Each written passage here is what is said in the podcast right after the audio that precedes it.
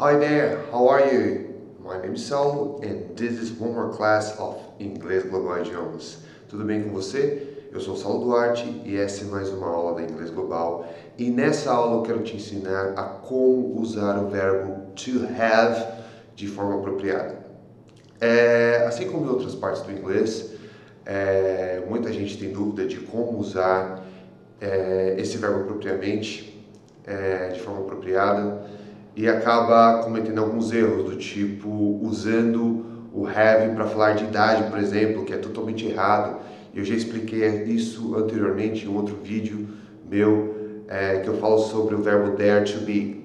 Tá? Se você não assistiu sobre o verbo dare to be, vou deixar a descrição é, desse vídeo aqui embaixo para que você assista e possa tirar ainda mais as suas dúvidas. E esse vídeo é um complemento é, para que você aprenda como usar o verbo to have. Geralmente as pessoas falam, eu tenho é, 15 anos, por exemplo. É, a gente fala isso em português, mas em inglês é totalmente errado. I have 15 years old. Você não fala isso. Você usa o verbo to be para falar a sua idade. I am 15 years old. O verbo to have não é usado dessa forma. E como eu, eu expliquei anteriormente, no verbo dare to be, que é o que eu vou deixar a descrição aqui embaixo, é, a gente não fala em inglês da mesma forma que nós falamos em português, por exemplo. É, tem uma casa rosa na minha rua. Have a pink house on my street. Não, você não fala assim. Você fala There is a pink house on my street. Uh, I have. É, eu tenho. Minha casa tem cinco sofás, cinco cadeiras. Você não fala My house has five chairs, five sofás. Você não fala assim. Você fala in my house there are five chairs, there are five sofas, tá? Então em inglês você não fala assim, você não fala da mesma forma que em português, tá? E o verbo to have, ele é usado para posse. I have a house. Eu tenho uma casa. I have a car. Eu tenho um carro, ok? I have to go to school eu tenho que ir para a escola, tal, que você tem que fazer ou posse, tá? O verbo to have também é normalmente é, substituído, substitui, é, substitui o comer e beber, por exemplo. É, I have a coke, eu tomo uma coca. I have a sandwich, eu como um sanduíche. I have a burger, eu como um hambúrguer. E você pode substituir, ao invés de você dizer comer e beber, o verbo to eat e o verbo to drink, você usa o verbo to have. Isso normalmente é usado pros, é, pelos nativos da língua inglesa.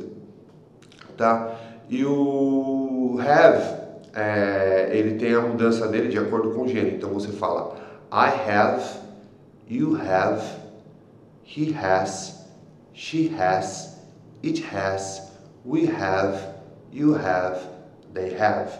Tá bom? E quando você for falar sobre refeições, tomar café, é, almoçar e jantar, você também vai usar o have. I have breakfast, I have lunch, I have dinner. Ok? Então você, lembrando, o verbo to have, ele é usado para posse, é algo que você tem que fazer para ações. É, ele substitui o verbo comer e beber, você pode usá-lo para comer e beber, tá? Mas você não usa como a gente usa em português para falar de idade. Não usa para idade e não usa para falar sobre coisas que existem, coisas que é, há em algum lugar, tá? Eles não falam dessa mesma forma. Nós deveríamos usar mais o verbo haver em português, mas infelizmente a gente substitui pelo verbo ter e se tornou cada vez mais é, normal no nosso idioma. Porém, em inglês não faça isso porque os nativos eles não falam dessa forma, tá bom? Essa foi a dica desse vídeo, espero que tenha sido esclarecedor, espero que você tenha entendido.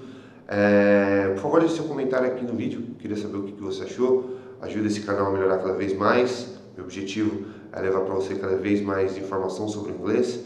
É, se você achou que essa informação foi importante para um amigo seu que deve estar estudando inglês também, compartilhe no Facebook esse vídeo, compartilhe com ele essas informações para que ele possa aprender e possa estudar. E se inscreva no, no, meu canal, porque eu dou aulas ao vivo pelo YouTube. Se você quiser participar dessas aulas gratuitas ao vivo no YouTube, você simplesmente se inscreve. Quando for é, começar as minhas aulas, você receberá um e-mail, você vai saber que eu estou ao vivo e vai poder assistir essa aula gratuita aí, tá bom? É isso aí e nos vemos na próxima aula. See you in the next class. Bye bye.